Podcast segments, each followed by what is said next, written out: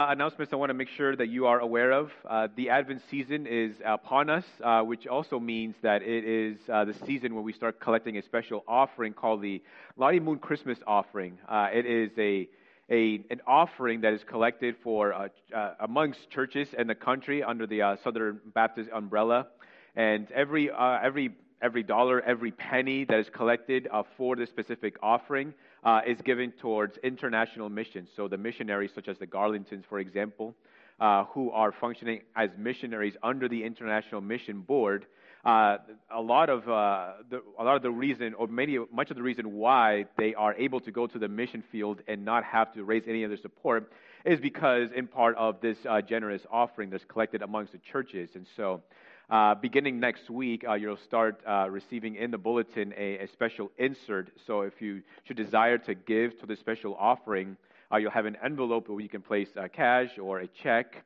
um, to be able to go to this this this special offering. You can also go online as well. You can just Google Lottie Moon Christmas offering. You can give that way as well, should you desire. Um, and so you'll continue to hear a little bit more about that as we get into the month of December.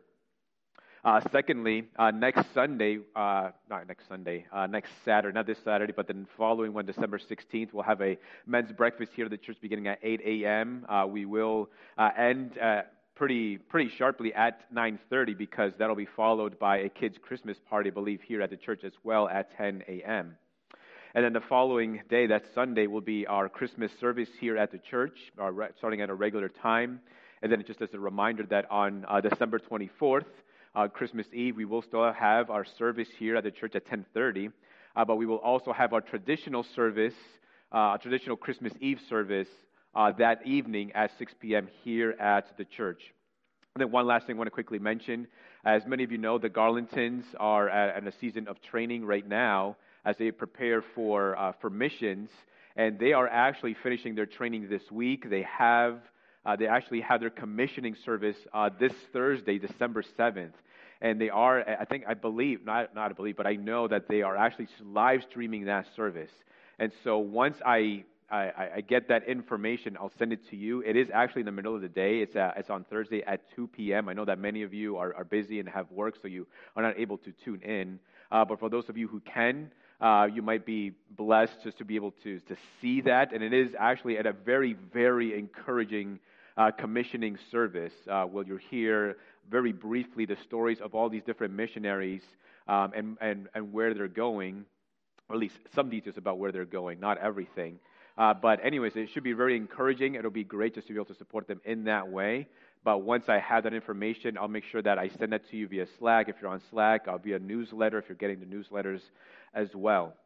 Uh, so, with all that being said, uh, as you know, uh, we are entering into the Advent season, and something that we traditionally do uh, as a church is uh, we have an Advent reading. Now, uh, the Bible doesn't tell us that we have to have an Advent reading every week during the season of Advent.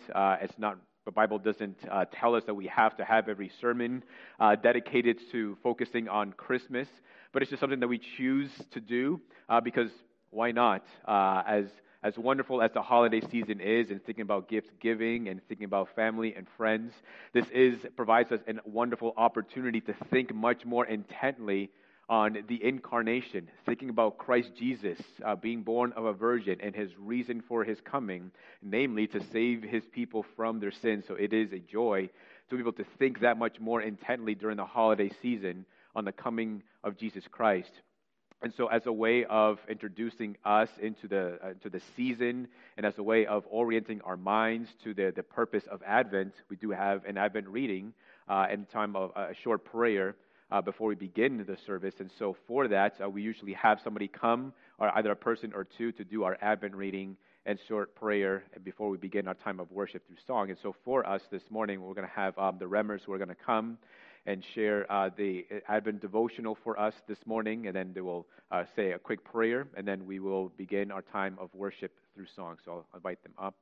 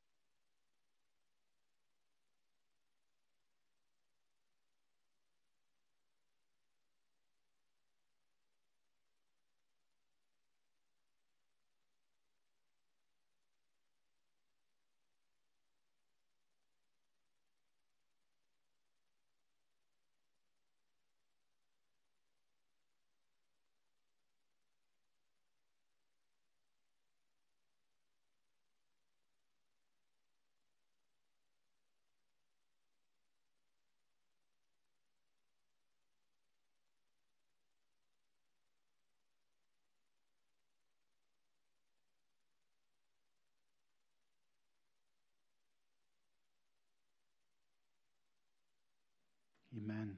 Amen. Church, um, let us stand in response of uh, what we just read. Let's sing unto the Lord. Let's worship Him. The Word of God says, uh, And the Word became flesh and dwelt among us, and we have seen His glory. Glory as of the only Son from the Father, full of grace and truth. Amen.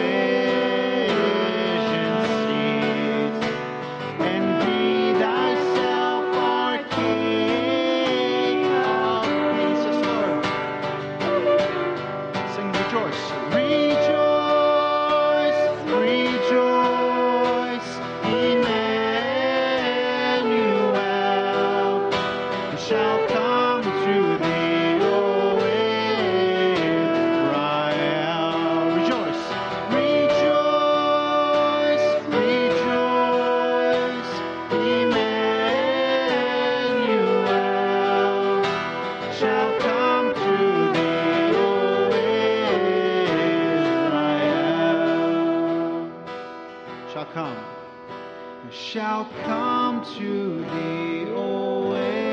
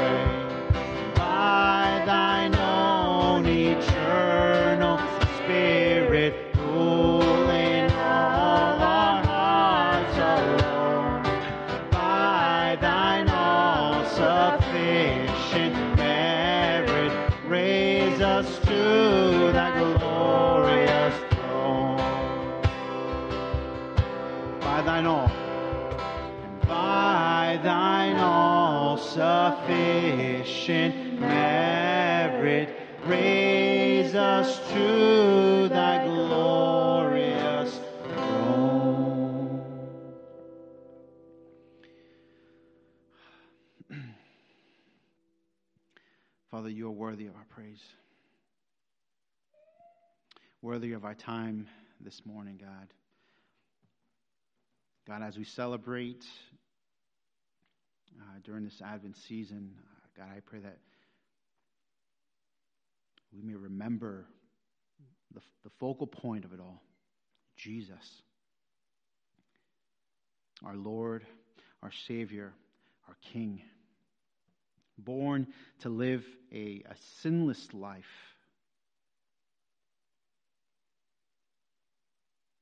And then to die and be raised to give us life and full forgiveness of our sins, God. What a wonderful gift. For that, God, you are worthy of our praise. Lead us, Lord, in, in the rest of our time now, Father, as we worship you in truth in your word. God, that your spirit may, may truly speak to us um, through your word. that we may be encouraged, God, be edified this morning. Thank you, Father, for the gathering of the saints. For this is a wonderful gift in and of itself as well. Let us continue to worship you, Father, in the coming of Jesus. The beautiful gift, God, that you've graciously given us. Lead us, God, in Jesus' name. I pray. Amen. Church, you may be seated. And at this time, we'll be uh, dismissing our children to their classrooms.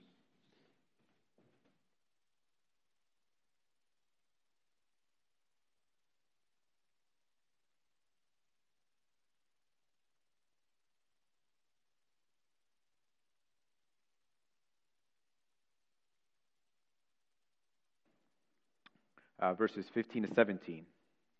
And then we'll spend some time in prayer. O Lord, open my lips, and my mouth will declare your praise. For you will not delight in sacrifice, or I would give it. You will not be pleased with a burnt offering. The sacrifices of God are a broken spirit, a broken and contrite heart, O God, you will not despise. Amen. Let's go to the Lord and let us pray.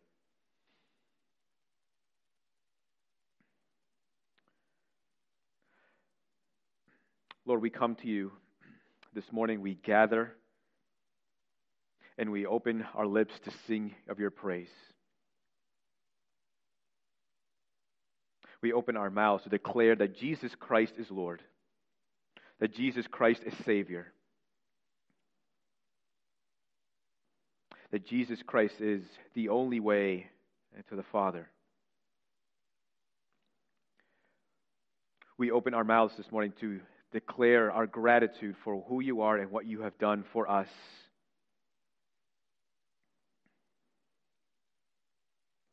This morning, you, you call upon us. And you call us not to give to you our works, not to give, not to give to you anything else, but to give you our praise, to surrender our very lives to you as the Lord who has purchased us and redeemed us from bondage of sin and bondage to the evil one. Lord Jesus, we belong to you. And our worship begins with gratitude. Because we are grateful, because we are so thankful, we worship you and we praise you. And we come to revere you and adore you as our precious Savior. Lord, your word tells us that worship begins with a contrite heart. More than our works, you desire a broken heart. Yet, Lord, how often do we do we lack this contriteness of heart? We're not always as broken over our sin as we should. We're not always filled with the kind of regret that we should have over our sins even though we know we should. Lord, forgive us because oftentimes what we feel in ourselves is does not is not consistent with what we know ought to be the case.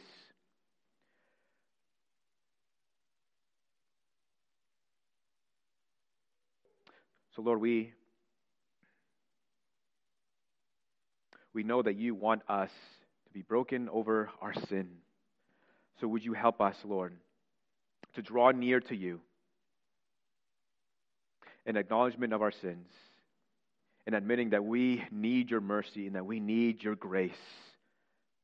Lord, would you help us to have greater sorrow over our sins, to have deeper regrets, deeper remorse, Lord, and a deeper repentance for such a brokenheartedness you will not despise but you welcome such hearts into your grace so that you can freely pour forth your grace. Lord, we pray for those who are in a season of trial, for those who are discouraged right now in their Christian walk.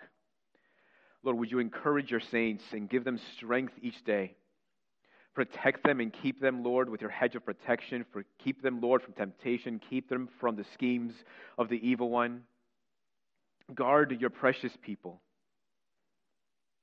Lord, we pray this morning.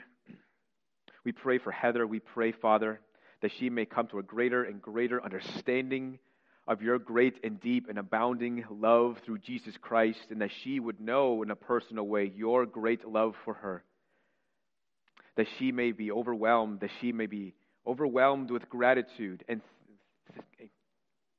and a humility that comes from knowing that the Savior of the world and the King of the universe has looked down, has looked upon her favorably. Favorably enough to send his son to die for her. Lord, that she may be increasingly overwhelmed with the grace and mercy of the gospel of Jesus Christ. Lord, we continue to pray Uh, for the Smiths this morning. Lord, we pray. We pray to the God of all comfort.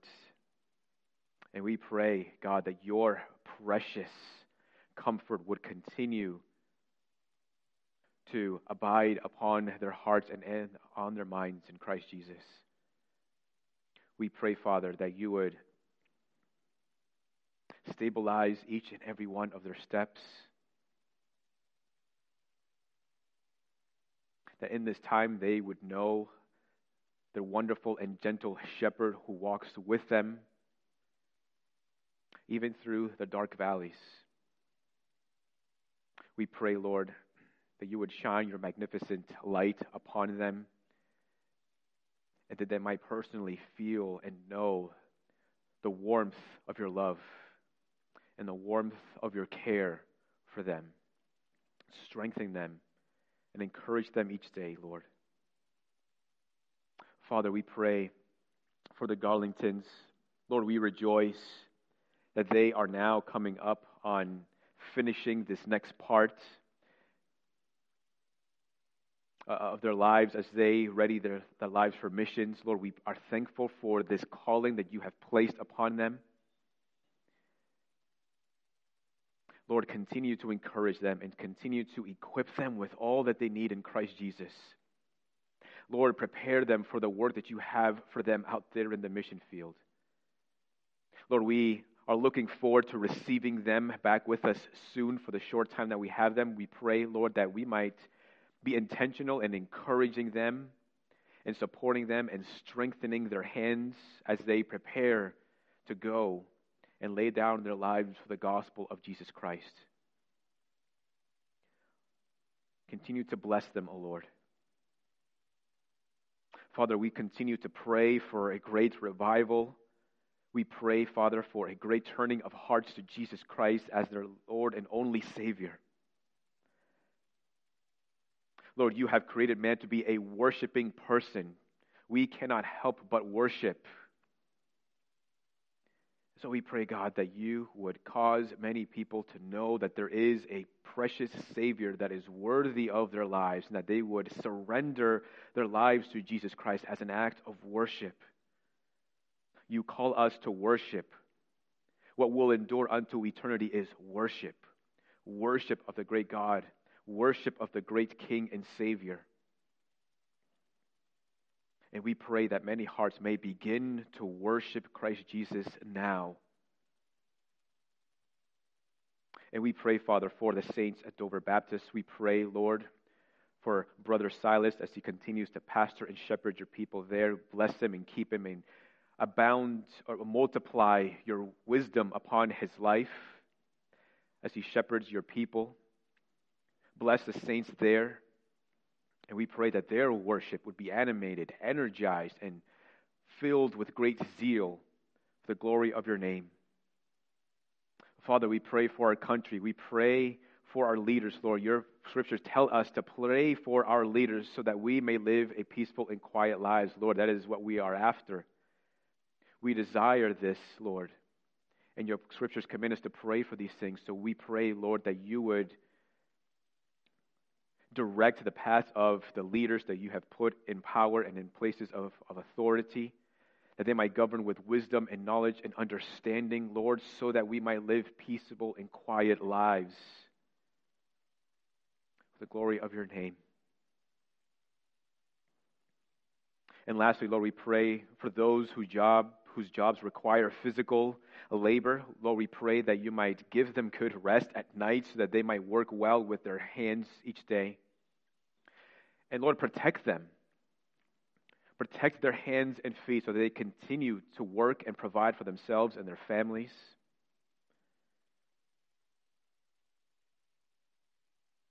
And Lord, we pray that as each day ends, God, that they might feel a sense of satisfaction and contentment in knowing that they have worked well, not only for their employer, but worked well for others. Not only that, but worked well for that heavenly master who is in heaven. Fill them each day with your grace, and that they might do their work with patience and humility. Lord, we trust you for all of these things. We're thankful, Lord, for this Advent season. Lord, continue to help us to fix our minds upon Jesus and to remember the incarnation, to remember that Christ Jesus came into the world to save sinners. With that, Lord, we also pray to you this morning the prayer that Jesus himself taught us to pray in the scriptures. Our Father in heaven, hallowed be your name. Your kingdom come, your will be done on earth as it is in heaven. Give us this day our daily bread, and forgive us our debts, as we also have forgiven our debtors. And lead us not into temptation, but deliver us from evil. For yours is the kingdom, and the power, and the glory forever. Amen. If you would, please turn with me to the book of Matthew. We're in Matthew chapter 2 this morning. Considering Wait, just one verse, Matthew chapter 2, verse 11, but for a little bit of context, we'll start reading at verse 9.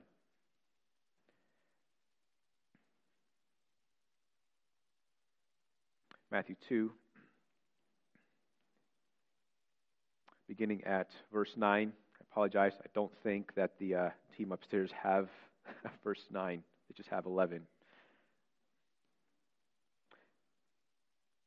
But feel free to just listen or take out a copy of God's Word. There's also should be one underneath the seat in front of you as well if you want to follow along in a physical copy of God's Word. Matthew chapter 2, begin at verse 9 and read down to verse 11. After listening to the king, the wise men, or the magi, went on their way, and behold, the star that they had seen when it rose went before them until it came to rest over the place where the child was that is Jesus. When they saw the star, they rejoiced exceedingly with great joy. And going into the house, they saw the child with Mary, his mother, and they fell down and worshipped him. Then, opening their treasures, they offered him gifts gold and frankincense and myrrh. This is the word of the Lord. Oh, Lord, we come to you and we ask that by your Spirit you may help us to not only give unto you our thoughts, our attention, but also to give unto you our hearts. Lord, and I pray that also for myself. Help us this morning to consider your word, to consider what you have for us this morning, and help us to receive it with gladness and with humility feed us with your word. We pray in Jesus' name. Amen. What is worship? A simple Google search produces the definition of worship, saying that the feeling it is the feeling or expression of reverence and adoration for a deity. I think we can sort of broaden this definition of worship because worship is not just restricted, oftentimes, worship is not just restricted to a deity or a God, but many things, many objects in life can become an object of worship, an object of reverence, an object of adoration. But how is this expression of adoration expressed? What does it look like to adore something? What does it look like to revere something or revere someone? What is required in worship? Most often, when we consider the word worship, when somebody says the word worship, one of the first things that comes to mind is this here, this moment. We tend to think of worship as happening at a particular time, 10:30 a.m., at a particular location, 397 Lafayette Road, Seacoast Community Church. We think of tend to think of a particular day, Sunday mornings. But is this really what worship is all about? Is this the only thing that is required in worship? Is worship really defined by just those things? The wise men, the magi, traveled far distances. And these are stargazers. These are guys who looked at the stars and tried to interpret the stars. And certainly not left to their own interpretation, but most likely receiving understanding from others and certainly some kind of divine intervention took place to lead them to come to understand that a king had been born. They travel far distances and they come to the place where a star had led them to see where the king was born. And so we want to consider this morning how do they respond when they meet the king? So this morning, in this first Sunday of Advent, we are considering the nature of worship. So, firstly, who is worthy of such gifts? When we consider the Magi and they, their presentation of gifts, who is worthy of such gifts? Who is this that receives such gifts and such adoration? And trying to understand the topic of worship, one of the most important places that we can go to on that topic is John chapter 4, which deals very largely with the topic of worship. So, if you want to understand what worship is, one of the places we go to is John chapter 4, where Jesus is speaking to the Samaritan woman. And the conversation turns to the topic of worship. John 4:20, the Samaritan woman says to Jesus, "Our fathers worshipped on this mountain, but you say that in Jerusalem is the place where people ought to worship. Jesus said to her, Woman, believe me, the hour is coming when neither on this mountain nor in Jerusalem will you worship the Father. You worship what you do not know. We worship what we know, for salvation is from the Jews. But the hour is coming and is now here when the true worshippers will worship the Father in spirit and in truth. For the Father is seeking such people to worship him. God is spirit, and those who worship him must worship in spirit and truth. In the conversation, the woman makes clear that the place of worship matters. She says to Jesus, We as Samaritans understand that worship for us happens in this mountain.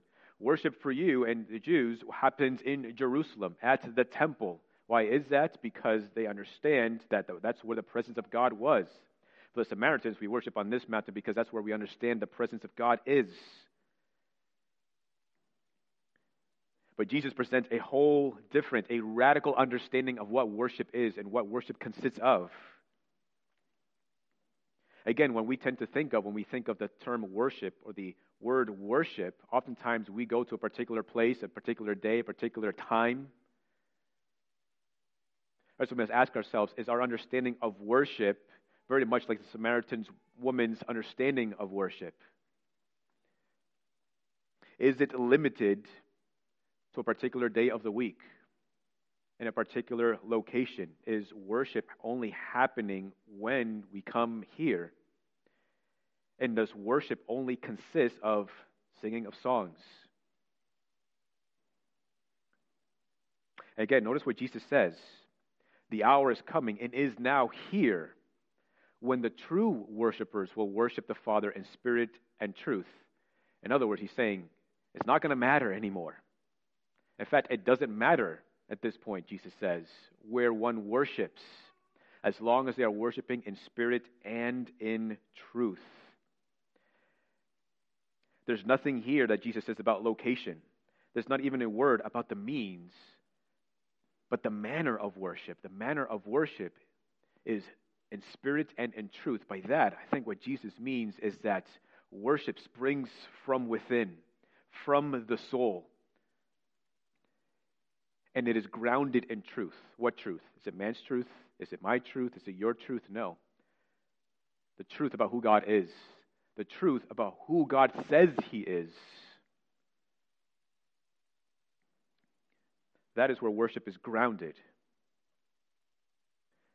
So that it does not, so that it's not a, an entirely broad definition to where we are free to define worship how we please, or that we are given the liberty to worship God in whatever way we can. But Jesus says it has to be grounded in truth. It has to be consistent with the truth about God, about what he says is truth, and what is true of him. The wise men, upon seeing the child, it says that they fell down and worshiped him. The two words there for fell down and worshiped in original language expresses two different kinds of worship, actually. But there's also some overlap. It's almost like saying the same thing. They worshiped and worshiped. But there are some differences, slight differences. One word means getting on the knees and imploring. The other is about lying prostrate on the floor and touching the head to the ground. And there are examples of this. I want to show you some examples of this in the scriptures. Matthew 18 25. It says, He could not pay the servant, the master, servant could not pay the master. The master ordered him to be sold with his wife and children and all that he had, and payment be made. So the servant fell on his knees, the same word there that we see in the response of the, of the wise men fell on his knees, imploring him, Have patience with me, and I will pay you everything. And out of pity, the master of the servant released him and forgave him his debt.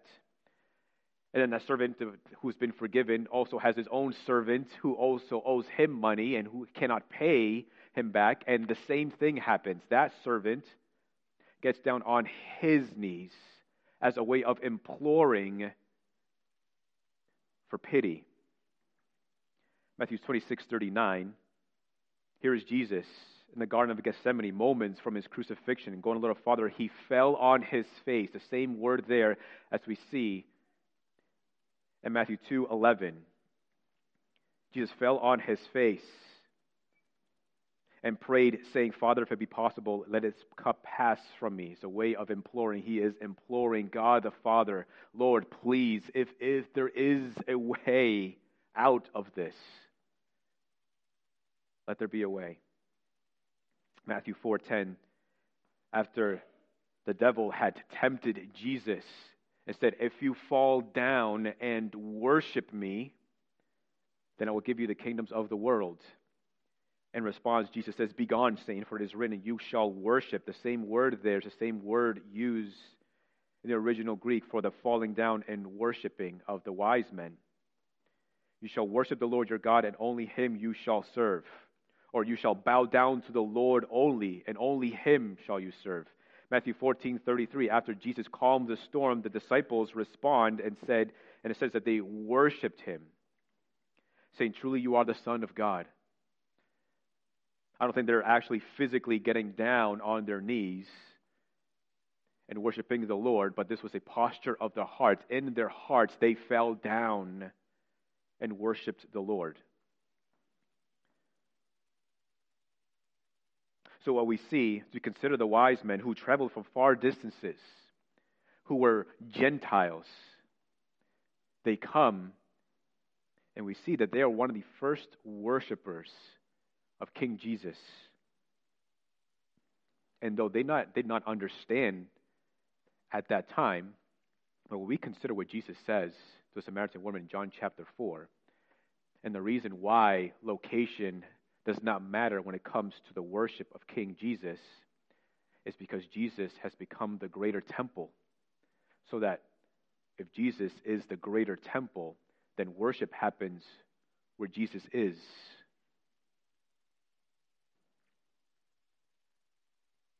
And what we understand from the scriptures that yes, Jesus is everywhere present, so Jesus can be worshiped anywhere. The scriptures also tell us when God's people are gathered together in his name, there he is also. So we worship not because we're in a particular place, meeting at a particular time. We worship because King Jesus has said that he meets with his people when they gather in his name.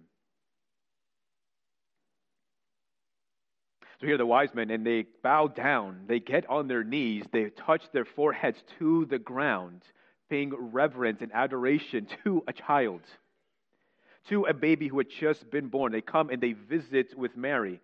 Most women, having given birth, the last thing they want is visitors right after. And the best guests are the ones who are the unexpected guests, the uninvited guests. But here are the wise men. Without receiving an invitation, they come and they revere and they pay homage to this child. Paying homage to someone is respecting someone in such a way that attests to that person's worth. You're saying something about the person's worth when you render reverence in such a way. Think of a wedding, for example right, the most decked out, the sharpest dressed, the most beautifully dressed amongst a wedding is the groom, the bride, the bridesmaids, and the groomsmen. Right? They're the best dressed there. But then when you look at the audience, the audience is also dressed well, also. And to some degree, it is expected. Because how you dress communicates something. And so you dress in a way that respects what's happening before you. You dress in such a way that gives honor to what is happening as you're witnessing two people come together in holy matrimony before the presence and face of God. For a person to go to a wedding casually dressed, dressed in pajamas, right, would be in some degree communicating a dishonor to what is happening. It is taking what is happening in a casual manner. Take a great dignitary, a great royal person who puts out a party and invites his guests to come. Right, they're not coming casually dressed. They don't come with shorts and sandals and a SpongeBob t shirt. Right, they come decked out. Not because they desire to, they want to be dressed casually, perhaps that's their preference, but they lay aside their preferences because they want to communicate in their dress that they respect the host.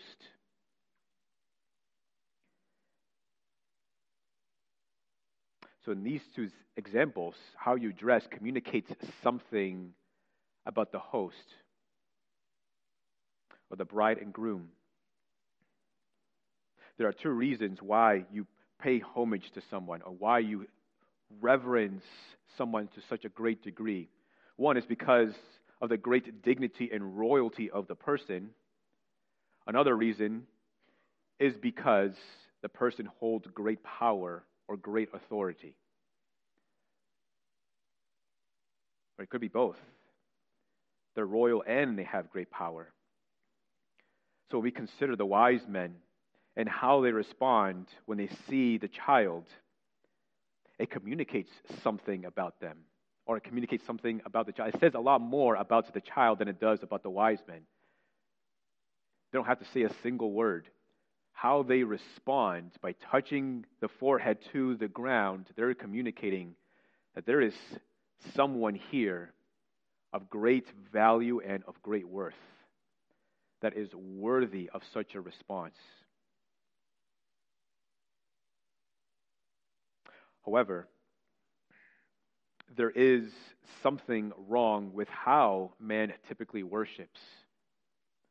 There's something wrong internally in the mind and heart of man that leads him to worship that which is not worthy and leads him to not worship to the degree that he should those things that are worthy of worship.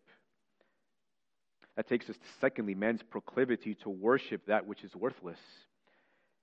And there's oftentimes four problems, at least four problems with how we worship. The first is that we oftentimes don't know how to assign value.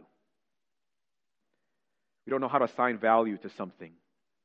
The queen of the south, upon hearing of, the, of, of King Solomon's wisdom, traveled a far distance to see if it was so. And she saw and she heard before her very eyes that this man truly is wise and has a wisdom like no other.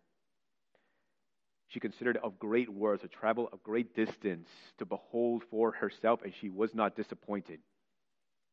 Jesus gets at this problem of our not knowing how to assign value to things when he says that we should not lay up treasures here on earth, which can be devoured by moth and can rust and be taken we are not signing, assigning the proper value to things if we are making our lives about the pursuit of material gain and pleasures in this world. So that we can then consider it a fair bargain to trade, say, our family and our marriage for a job promotion. A man may consider it a fair bargain to give up his personal integrity in order to gain man's acceptance we might consider it a fair bargain to forsake or trade the holiness of our mind and our hearts for a two hour movie filled with immorality. We consider it a fair bargain to perhaps trade our financial stability and peace in order to acquire trinkets that lose their luster in a week. We're good at making trades because we, we do it all the time. But as, for as long as our ability to determine value is severely lacking, we'll always be terrible bargainers. The second problem we have is that we know how to assign value at times, and yet we don't give it what it's worth. Consider the rich young ruler who came to Jesus trying to understand how do I gain eternal life? To some degree, he understood that eternal life is of immense value. So he came out of his way to look for Jesus and ask him, How do I get this? But he did not know how to give what it's worth. Because it says that he was unwilling to give up his riches in order to gain eternal life. We might consider our pride of greater worth than the pursuit of reconciled relationship. We consider our sins of greater value than obedience unto the Lord. We consider our preferences and our selfish desires of greater worth than what is best for others. We might consider our time of greater value and of greater worth than alleviating the burdens of others. Another problem we have is that man sells himself to that which is unworthy. Jesus gets at this problem when he says, What would it profit if you gained the entire world but forfeited your soul? Why would you sell your soul for the world when your soul is of greater value?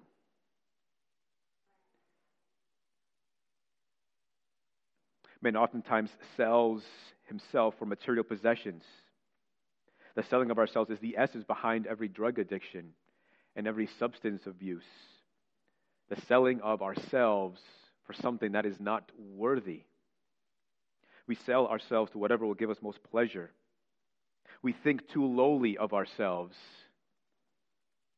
and give ourselves to that which is unworthy of our lives and our attention. Now, if the selling of ourselves to that which is unworthy, the opposite is also true. And that is that we can oftentimes have a problem with overvaluing ourselves. Jesus gets at this when he says that whoever loves his life or keeps his life will lose it. We price ourselves too highly when we would rather keep our own lives instead of lose it for Christ Jesus we price ourselves too highly when we say, Not your will, Lord, but my own. We price ourselves too highly when we pursue the places of prominence, the seats of great positions, like the Pharisees, and accept nothing less. We price ourselves too highly when we too think, think too highly of ourselves in our own needs and our own preferences and occupied with our own interests to the point that there is no room in our hearts or in our minds to consider the needs of others.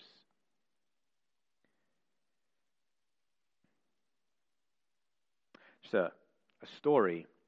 Perhaps you've heard it before. There's, I think there's several versions of this story. story of a man, of a father who, whose health was failing. He didn't know how much time he had left, and he desired to impart some lessons to his son before it was too late. He calls his son, and he gives him his old watch. He says, Son, I want you to take this watch, and I want you to go to the jeweler, and I want you to see how much it's worth. The son takes the watch, he goes to the jeweler, see how much it's worth. He goes to another jeweler and another jeweler. And he comes back to his father. He has a clear disappointment on his face. He says to his father, Father, I know what you asked of me. The best that was offered by the jewelers is $100 for the watch. Do you want me to go back and accept it? His father says, No. I want you to take the watch and I want you to go to a pawn shop you have a friend at the pawn shop, don't you? Go to your friend and see how much the watch is worth. So he goes to his friend's pawn shop, and he goes to another, and then another. He comes back to his father, disappointment on his face, and he says, Father, I went to at least a few different pawn shops, and I even went to my friends, and the best offer I got was just $20 for the watch. If you want to sell the watch, I think we should just go to the jeweler. His father says, No.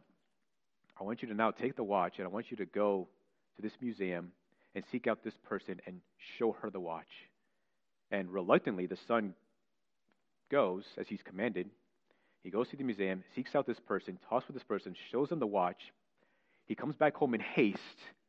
he says to his father, Father, I went to the person at the museum, and guess what? The watch is actually worth a great deal. In fact, the museum is so interested in the watch that they want to purchase it and show it put it on display. In fact, the person said that they never thought that they would see this watch in person. They're willing to give us $35,000 for the watch. Should I go and sell the watch? He says to his son, Son, the watch is yours. You're free to do with it as you wish. But here's the lesson I want you to learn. And that is that people oftentimes get it wrong when it comes to placing a value on things. People place a high value on things that are not worthy. They're not worth very much. But there are some people who can see something doesn't look like anything. It's got scuff marks all over it, it's got scratches, it looks old. But they see a very high value on it and are willing to give up a great deal for it. There are many in the world who consider the gospel itself as like this watch. Doesn't look like it's worth much.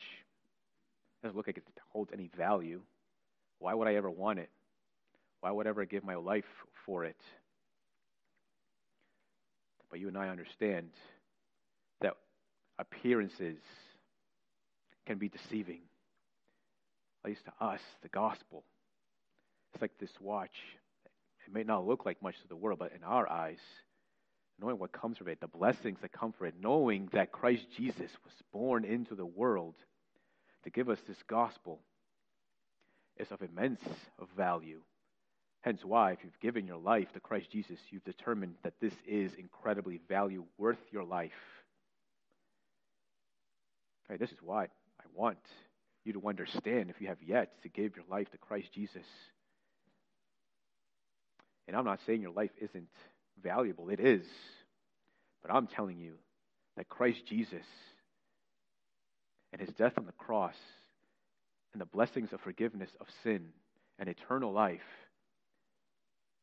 is worth giving your life for. And I'm here to tell you that it is valuable and you should consider it precious and that you should adore it and that you should give your life for that precious gospel of Jesus Christ.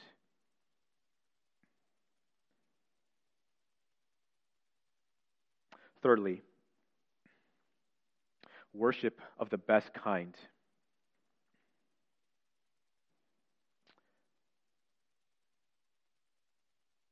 I said earlier, and we pay homage to a person of great dignity or royalty or someone of great power and authority, or both of those. But there's another reason why, a third reason why we might pay homage to someone, and that is someone who can drastically change your circumstances. For example, Matthew 8 2. And behold, a leper came to Jesus and knelt. The same word there that we find in the original language for Matthew 2 11, falling down in worship. This leper came and to Jesus and knelt before him, saying, Lord, if you will, you can make me clean. Notice how the leper does not respond to Jesus. He does not come to Jesus as a kind of homeboy and says, Jesus, hey, how about you make me clean today, huh? How about you take away my, my leprosy? He doesn't even engage Jesus face to face. He gets down on his knees because he recognizes that the person standing before him can drastically change his circumstances.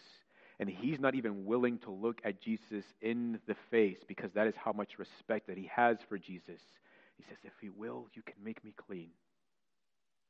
And if you know the story, Jesus says, I will. And he makes him clean. There's something to learn from the story of Joseph when it comes to the topic of worship. Joseph, sold by his brothers to become a slave in Egypt, and through the divine providence and sovereignty of God, he, he, he climbs up the ladder and he becomes powerful in Egypt, second only to Pharaoh. And when there's a great famine in the land, Jacob sends the brothers, the patriarchs, to Egypt to get grain because they're out of food. And how do they respond upon seeing Joseph? Without first, they don't know who he is yet. They don't know that he's their brother. They pay homage to Joseph. Why? Because they recognize this is somebody of great authority, but also great power. But also, he can drastically change their circumstances by providing some food.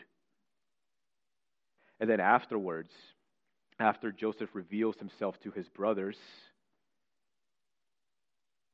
and they are invited along with their families to come and live with him in Egypt.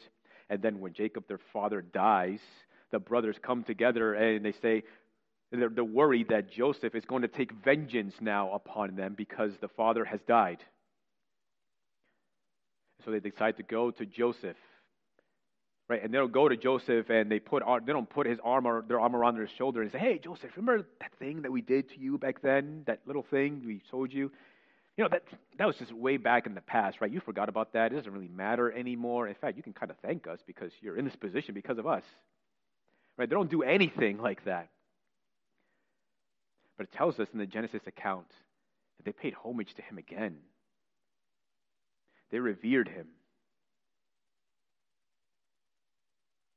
They came to him empty handed. I mean, what can you give? What can they give to Joseph in return? What can they give to Joseph as a way of saying sorry? Though certainly apology would be immensely helpful. But what could they give in order to I don't know, repay or take back what they have done to him in the past? Or what could they give in return for what he has done for them? Or even for what he has not done for them, which is give them what their transgression and what their sins deserved? What could you give? What could they give? We consider what Jesus gives the blessings of eternal life the forgiveness of sins, the freedom from condemnation. What in the world could we give to Christ Jesus in return? Right? When we receive a gift from someone and we give something in return, have you, you've probably been in that in a position where somebody gives a gift to you and you can immediately tell that this is this has some value to it. This has probably a high price and the gift that you gave them in return is probably not worth as much, and you kind of feel bad for it. Or even worse, when somebody gives you a gift and you didn't get them in something in return, and you feel in a way sort of compelled, oh, I didn't give anything to you, and you kind of wish that you had given them something in return. And Jesus gives us these abounding blessings, fully knowing that there is nothing that we could give to him in return to pay him back for what he has done for us. If the patriarchs, if the brothers of Joseph have given something to Joseph in return, hey, take our money. Hey, take our food, take our material possessions. In a way, that could have been that would have been insulting. Because what could you give in return? But what did they do? Instead, they revered him, they bowed down before him, and they offered to be his servants. In other words, they offered their very lives, which Joseph was not willing to accept. Imagine a master who's about to go on a trip and he entrusts his servant with two things. I want you to take care of these two things. They're very important to me. I want you to take care of my child, and I want you to take care of my child's clothing. Servant nods his head and he says, Yes, I will take care of them both as if they were my own.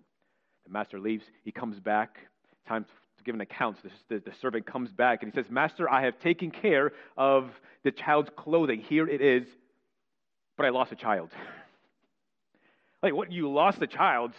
What do the clothes matter? If you lost the child, the child has the clothes are not going to go on anything because the child, the clothes are for the child. But you lost the child.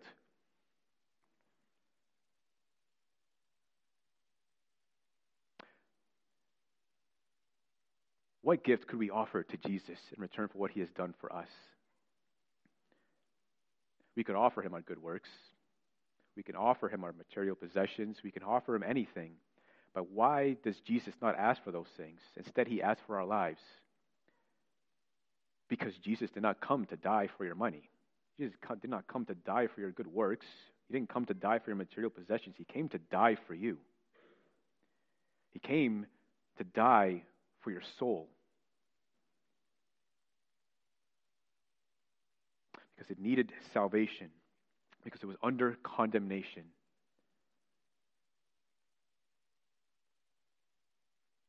What is worship? It is the revering and honoring of the one who can and has dramatically changed our circumstances. The beginning of worship is the recognition that we really have nothing to offer.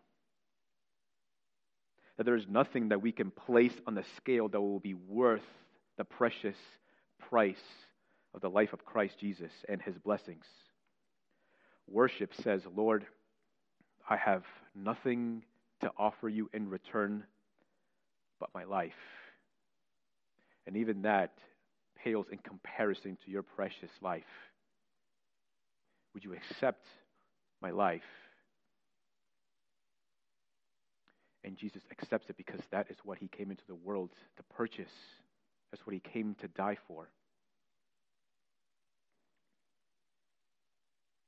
The wise men came, and before they ever offered any of the gifts, they first paid reverence to the child Jesus, to the King Jesus. And in that way, and in that revering, they were communicating that they are unworthy to stand before the presence of a king. And we understand it also as they are, and we are unworthy of receiving such a king. And yet, this king has given his life, has come into the world, and has given his life for us. As we consider the topic of worship and what it means to worship, let us reflect on these things. Romans 12:3 says, "For the, by the by the grace given to me, I say to every one of you not to think of himself more highly than he ought to think, but to think with sober judgment, each according to the measure of faith that God has assigned. For as in one body we have many members, and the members do not all have the same function, so we, though many, are one body in Christ, and individually members one of another." The command here is to think soberly to be sober in your discerning, to be sober in your thinking, and not to think too highly of ourselves. What does this mean? This is like an intern demanding to be paid a CEO's wage. Like, you don't have the expertise, buddy. You don't have the longevity. You don't have the credentials. You don't have the education. Right? You're not deserving of this high wage. You are deserving of an intern's wage. We might say that the intern is not thinking soberly, but in fact, he is too drunk on himself, drunk with his own pride, to think that he is deserving of something more than what he is worth. How do we think soberly?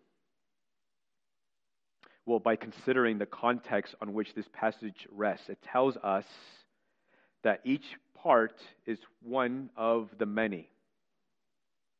You think soberly by remembering that you are a part of the body of Jesus Christ, that you are a member of the body of Jesus Christ, that you are one belonging to the many. That is how you think soberly. The one who thinks too highly of himself, of himself thinks only of himself and thinks that all the other parts of the body are there for his own gain or his own benefit. But the passage indicates that all are equally important in the body of Jesus Christ. Everyone is a vital part, which requires everyone doing their part. That there are various measures of faith, various measures of gifts given by the Lord, and they're all there, and that we are all here together as equal parts of the body of Jesus Christ, called to different functions, but ultimately to serve one another. You've heard it said that a chain is only as strong as its weakest link. Right? You find a weak link, and that is where you might break the chain. The same holds true for the church. The church is a chain And yet, the weakest link in the chain is not the one with the least amount of faith. The one with the weakest, the weakest link is not the one who is most discouraged. It is not the one even who reads the Bible less than others.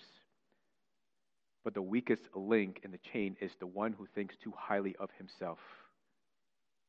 It is the one who would rather be served than to serve.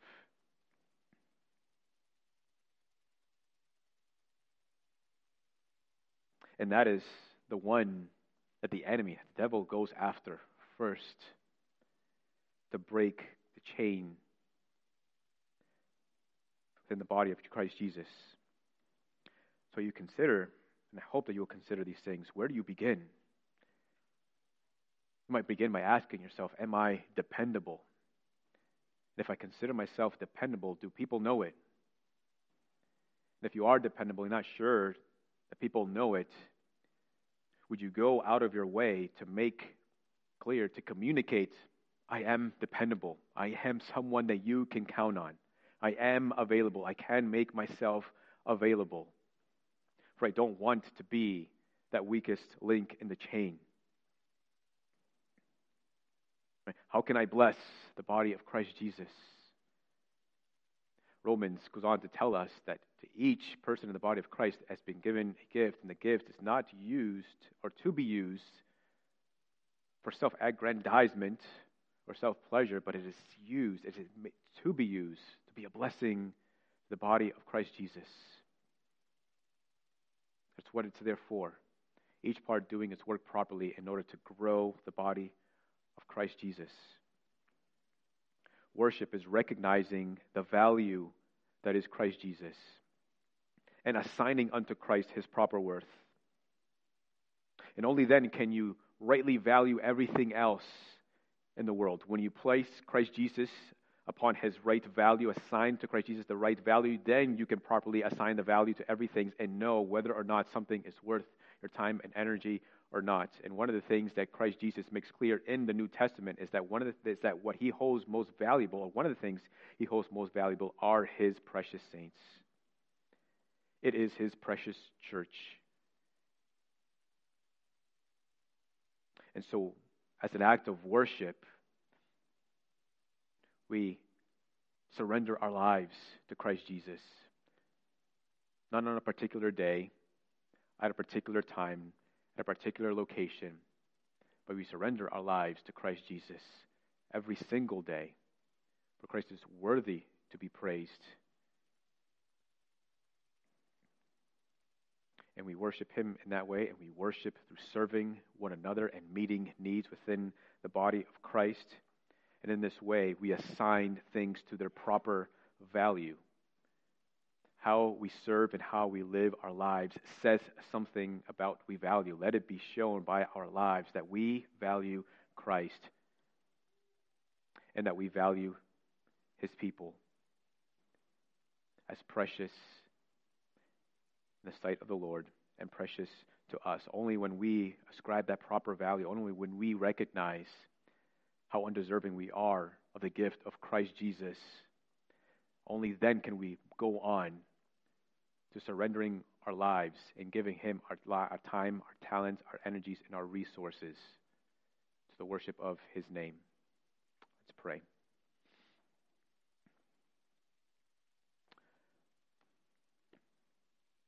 Lord, we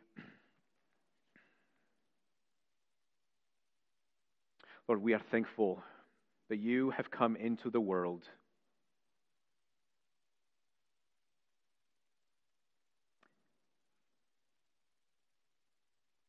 And not only did you come into the world, but you became obedient to the point of death, even death on a cross. Lord, help us to consider Christ Jesus. Lord, we pray that we might be continually overwhelmed for what you have done for us. We, though we are undeserving, the we, though while we were still sinners, you came and died for us.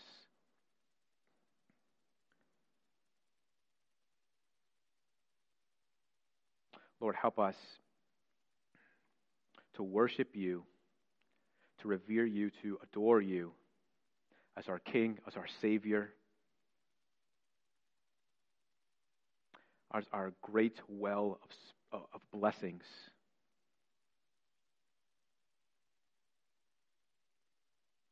And only when we assign to you the value, the worth that you are, because you are King, because you are all powerful and because you are, are the only one who has and can change anyone's circumstances. May we continue to worship you for these things and more.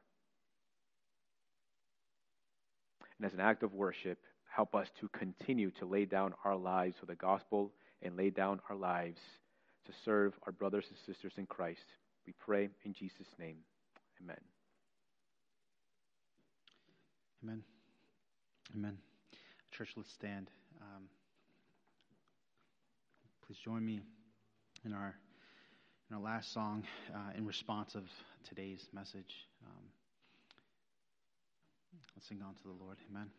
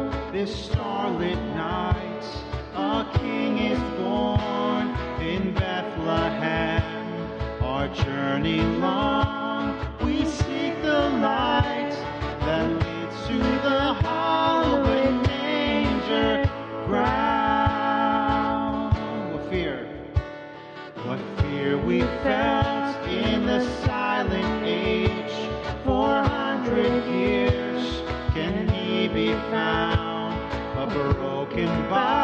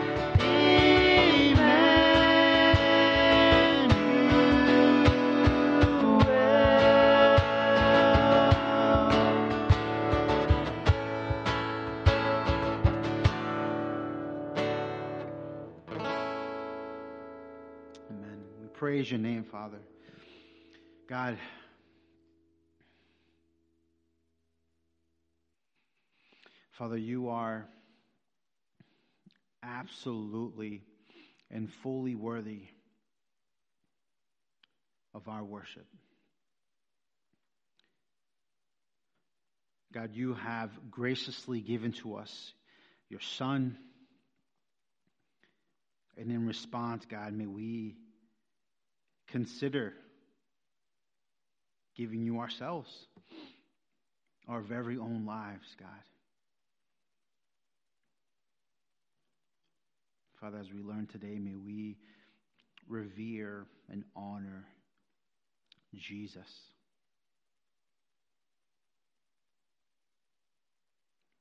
God, I pray you may instill in us a, a reverence before your presence. Remove all pride or any sense of, of, of higher value that we may think we may have, but instead,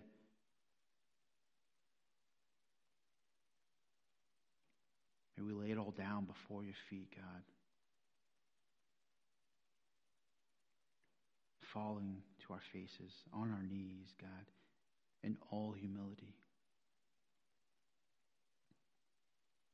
And teach us, God. Teach us how to worship. Teach us how to worship God. And in that, may we surrender it all as we should daily for the glory of your name. And it is in Jesus' name, your Son's name, that we pray, Father. Amen. Amen. Today's benediction comes out of 1 Timothy chapter 6 verses 15 and 16. The word of God says, "He who is the blessed and only sovereign, the King of kings and the Lord of lords, who alone has immortality, who dwells in unapproachable light, whom no one has ever seen or can see, to him be honor and eternal dominion." Amen. Amen. Church, God bless you. You're dismissed. Amen.